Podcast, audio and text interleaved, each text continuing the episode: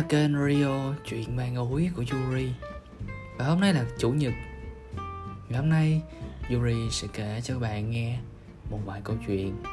Có hai câu chuyện tương đối là khác nhau, nhưng điểm qua thì nó lại rất là tương đồng. Xin mời cùng các bạn cùng lắng nghe nhé.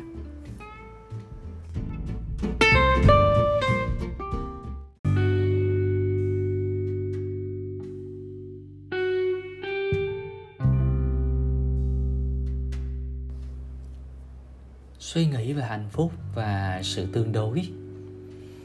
Bạn tôi đã từng viết về đời sống và hôn nhân, cũng như ý nghĩ giữa sách vở và cuộc đời thực tế như thế này.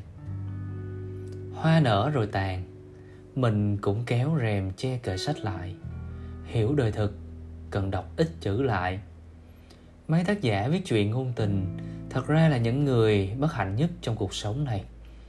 Khi ở nơi đen và tối nhất, họ sẽ mơ mộng về những thứ ở trên cao và xa kia. Xuất thần viết nên thế giới thần tiên trong trí tưởng tượng của mình. Hạnh phúc thật ra khó lắm, chỉ cần tém bớt lại, tự khắc sẽ vui. Cái đèn kia một mình nó vẫn sáng và tự làm mình ấm đấy thôi. Hơn bao giờ hết, tôi thấm thía những điều bạn nói. Nhớ lại cuộc hôn nhân bốn mươi mấy năm của bố mẹ mình, tôi lờ mờ không hẳn họ đã hoàn toàn hạnh phúc với nhau. Từ khi bắt đầu biết nhận thức, đứa bé là tôi vẫn nhớ những khi mẹ khóc lặng lẽ và những ngày cha tôi đóng cửa phòng im ỉm, lạnh nhạt, thờ ơ.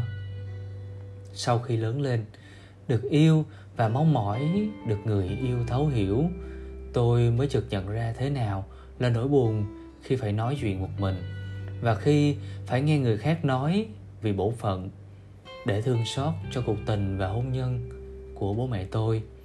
Một người nói, một người nghe mà không hiểu nhau. Đời tôi đã có nhiều ngậm ngùi, từ sự nghiệp cho đến tình yêu. Tôi đã nghĩ rồi trong tuổi già của bố mẹ, tôi sẽ phải cưu mang thêm nỗi ngậm ngùi của họ. Nhưng rồi tôi nghiệm ra, đời thật không phải thế. Như bạn tôi nói, hôn nhân không phải là giấc mơ. Đấy là đời thường, là cuộc sống thường nhật, là chung lưng, đấu cật giữa cuộc sinh tồn, là cùng sát cánh, nuôi nấng đứa con hẩm hiu. Không may mắn như anh chị, bạn bè hoặc như bé một bố mẹ tôi, cùng nhau chắt chiêu, tăng tiền từng đồng cho những ngày đói khổ. Nhưng rất hồ hởi khi mua về kiến thức cho các con. Cuộc sống hôn nhân của cha mẹ tôi cũng như hạnh phúc của họ, đến giờ có lẽ tôi mới có thể thấu hiểu được. Bố mẹ Việt Nam thời đó không gần gũi con. Tối tối không đọc truyện cho con nghe vì phải đầu tắt mặt tối kiếm tiền. Sự tương đồng trong quan niệm về hôn nhân, về hạnh phúc giữa bạn tôi bây giờ và bố mẹ tôi ngày xưa. Phải hơn ba mươi năm sau, tôi mới thật sự có thể thấy và suy ngẫm, hiểu về hạnh phúc và sự tương đối mong manh của nó. Phải chăng để giúp mình trân trọng hơn và để thấy tình yêu vẫn tồn tại như một món quà, khiến cuộc đời vẫn đáng sống và tỏa sáng giữa tầm thường, thực dụng và thụ động của tẻ nhạt đời thường. Nhà tâm lý học Otto Oran có một bản ba mươi sáu câu hỏi để hai người hoàn toàn xa lạ có thể rơi vào tình yêu với nhau. Thỉnh thoảng tôi hay mượn vài câu trong đó để hiểu hơn những người tôi yêu quý. Đây là câu hỏi tôi vẫn hay dùng nhất. Thành tựu nào của bản thân khiến bạn tự hào nhất? Họ lưỡng lự một hồi rồi lắc đầu. Họ đó, những người được xem là thành công trong đời. Rồi uh, họ chợt nói, "Actually, yes, I survived." Mắt họ mờ nước. Câu trả lời khiến tâm can rúng động. Nó khó nói ra, vì đến độ phải vô thức chuyển sang giải bày bằng tiếng Anh. Tôi sống sót là một câu bất khả. Sống sót qua cái gì? Chiến tranh, thảm họa, tai nạn.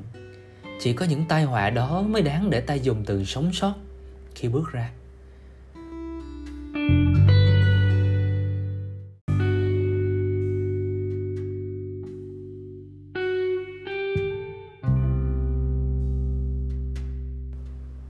Chúng ta đang sống trong một thế giới đề cao lý trí. Đơn giản vì lý trí dẫn đến sự hiệu quả. Xúc cảm bị coi là kẻ thù chỉ vì nó không hiệu quả. Một nhân viên đau đớn vì thất tình, thật không hiệu quả. Một nhà quản lý hay mềm mỏng trước cảnh ngộ và dây dứt trước cảm thức đúng sai, thiện tà, thật không hiệu quả. Một con người không thể thoát ra đứa trẻ bị tổn thương từ thời thơ ấu, cũng không hiệu quả. Đó là thế giới mà ta cùng nhau tạo ra, để rồi phải một mình vật vã sống sót trong nó. Ta không thể cầu xin sự giúp đỡ từ một hệ thống lạnh lùng mà mình đã góp phần xây nên. Nhân danh sự hiệu quả, ta thấy mình cô độc. Tôi lại nhớ một người bạn bảo với tôi rằng: "Em có biết nhà tâm lý nào có thể tư vấn giúp chị không? Chị đang có vấn đề, chị hay khóc quá. Cứ hơi có gì quá sức chịu đựng một tí là chị khóc." Tôi đã rất bàng hoàng. Ơ, hay khóc thì sao? Thì nhìn không thấy professional chứ sao? Chị có biết bao nhiêu người cần bác sĩ tâm lý giúp? Chị đã khóc ra được không? Nếu cảm thấy khóc trước mặt mọi người bất tiện thì vào restroom mà khóc. Cái đấy chả có gì phải chữa. Tôi tu một tràng, không phải vì bất bình với người bạn của mình, mà bất bình với hình bóng bản thân thấp thoáng câu chuyện ấy. Tôi đã từng coi nhẹ nước mắt. Những người coi nhẹ nước mắt của người khác có lẽ vì chưa một lần dám khóc ra cho chính mình. Nước mắt không sao, yếu đuối không sao, không hiệu quả cũng không sao, tuyệt vọng không sao. Chúng ta đều vậy. Có những người giấu giỏi hơn người khác. Có những người thông minh đến nỗi có thể đem băng đá đẽo gọt thành hình ngọn lửa, thành thứ thấu hiểu giả tạo, để nhân danh đó mà nói với ta rằng ta chưa đủ tốt, chưa đủ mạnh mẽ, chưa đủ professional, chưa đủ hiệu quả cho chính họ. Bạn thấy bàn tay họ cũng đang băng giá. Bởi mỗi cuộc đời có một bài học riêng, chúng ta phải tự nếm trải. Nhưng điều đẹp nhất tôi từng chứng kiến và tự trải nghiệm, đó là giọt nước mắt ta khóc cho mình khi tự hào nói rằng tôi sống sót. Tôi biết bạn ở đó, dằn vặt đau khổ với những cơn bão tố trong nội tại. Có ngày trời êm biển lặng, ta thấy yêu đời thiết tha. Có ngày cơn bão tới, ta đứng mép của cuộc sống, cách phía bên kia một bước chân, một vốc thuốc, một cái ghế đá.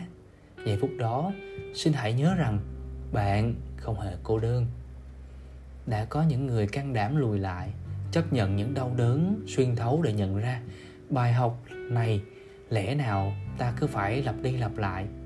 Họ đang chờ bạn bước xuống để giang tay ôm lấy bạn, nghe bạn tự hào cất lời: "Tôi sống sót." Welcome to the club, my friend. Chúng ta đều sống sót.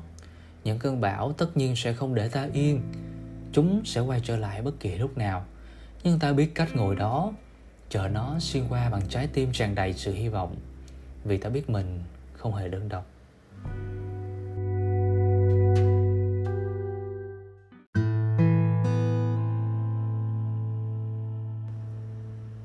Những ngày này nặng nhọc, chần chốc, nghĩ về sự đơn độc của tôi trên những hành trình để sống, để làm việc, để chiến đấu, để hiểu và yêu, tha thứ và giận dữ. Có lúc tôi thấy mình vô cùng bất lực. Như câu chuyện vừa rồi kể về cha mẹ của tôi. Một người nói, một người im lặng. Nhưng rồi cuộc sống của họ trải qua mấy chục năm vẫn có nhau. Một sự hạnh phúc nào nếu giữ họ lại.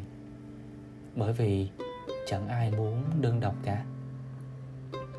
May mắn thay, vẫn còn những người bạn, những người tôi yêu quý, tràn ngập giang tay ôm tôi vào lòng, để tôi thấy mình không còn một mình, để tiếp tục cất bước và sống sót trên cõi đời này. Cảm ơn các bạn đã lắng nghe kênh radio của Yuri vào mỗi tối cuối tuần trên Spotify và Apple Podcast. Chúng ta cùng gặp lại vào số lần sau. Xin chào và hẹn gặp lại.